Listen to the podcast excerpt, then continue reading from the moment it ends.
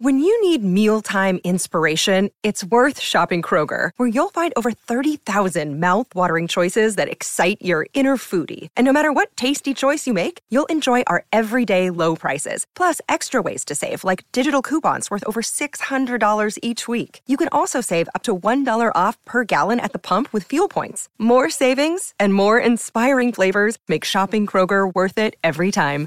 Kroger, fresh for everyone. Fuel restrictions apply.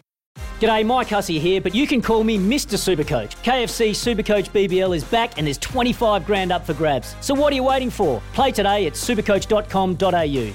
T's and C's apply. New South Wales authorisation number TP slash 01005. Welcome back to Sports Day. Great to have your company and fantastic to have this man on the radio. We must be getting back into cricket because Bharat Sundaresan, a bloke we haven't spoken to for a little while, cricket writer at Cricbuzz. I think it uh, was overseas when we had a chat to him last. Bharat, welcome to Sports Day. How you going, mate?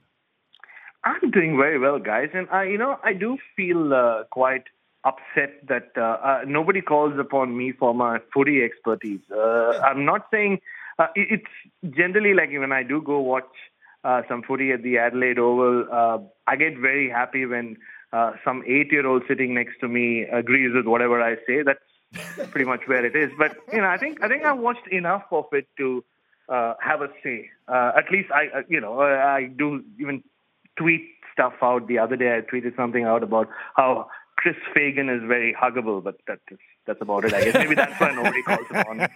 okay, so who's winning the flag then, Bharat?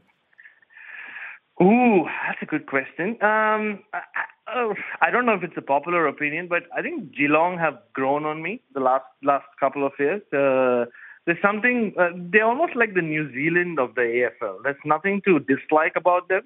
Uh, but also at the same time, I know Collingwood. If you don't support Collingwood, you hate them. So that kind of makes them the anti-hero in my book. So for for someone who's very neutral, uh, yeah, I wouldn't mind a Geelong Collingwood final. So it's like the good guys versus the, I guess, the bad guys. All right, we're going to just pull you back in the lane that we uh, are accustomed to with you, and that's cricket. And of course, uh, a 3 0 series win to Australia. That's a bit of a, a, subplot, really, because the story out of that series is the departure of Aaron Finch from ODIs. Oh yeah, very much so. And um, I think it, it's it's sad that uh, it it had to end at a time when he's he's been so woefully out of form in 50 over cricket, uh, and even his last innings, uh, you know, getting bowled the way he has been uh, quite often since for 2019. Uh, it was sad to see him go, but I, I look, I think I've always uh, enjoyed watching and covering Aaron Finch uh, the one-day cricketer and the and the captain. And there was something very earthy and uh, humble about him. Uh, the way he played his cricket, the way he spoke about his team's performances, good or bad.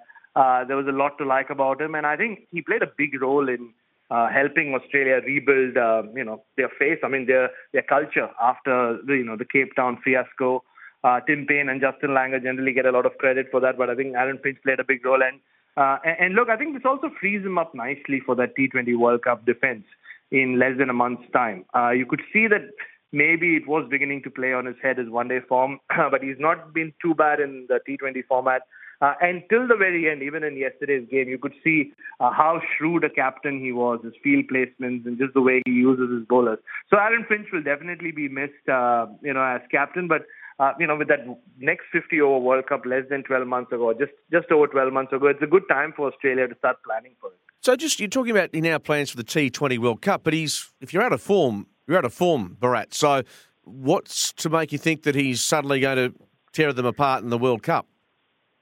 No, I think the only difference here is, uh, uh, you know, perspective, uh, or like you know how you put innings in the context between one-day cricket and T20 cricket.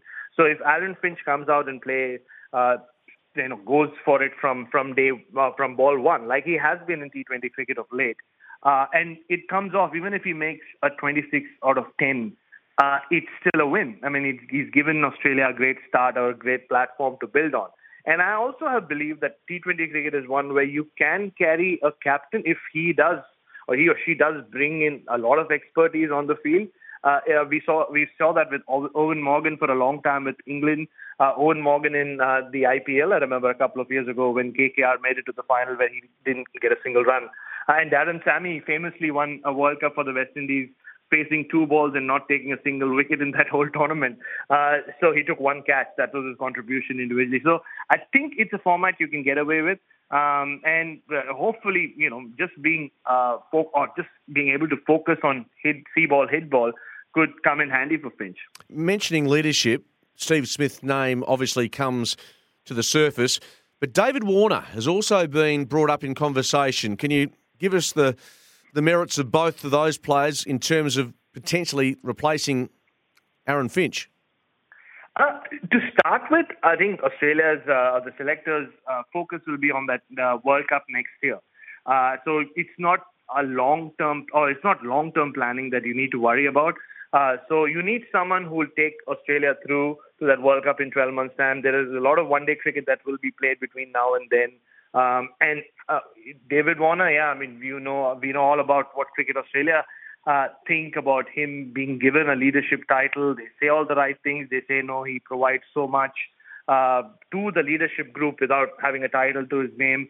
Uh, but who knows uh, Indian conditions better than David Warner in Australia? Nobody else. So I think he uh, has proven himself uh, in T20 cricket as a captain.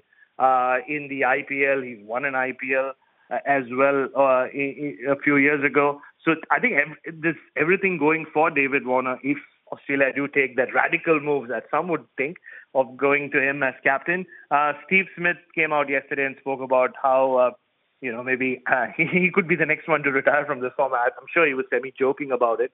Uh, but I don't think it would be, uh, you know, Australia uh, really looking back and like maybe it's time to move forward if they go to uh, either one of those.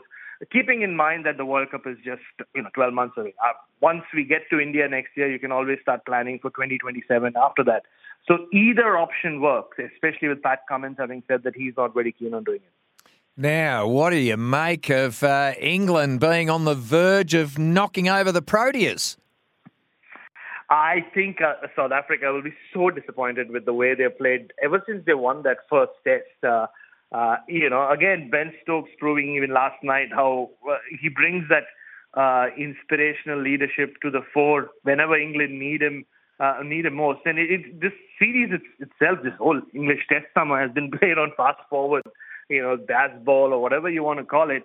Uh, with both, both with both bat and ball, uh, things have happened very quickly. There was some talk that uh, with South Africa deciding to not spend an extra day uh, because of uh, losing uh, what the first two days uh, the, in, as England mourned the loss of their queen or the death of their queen.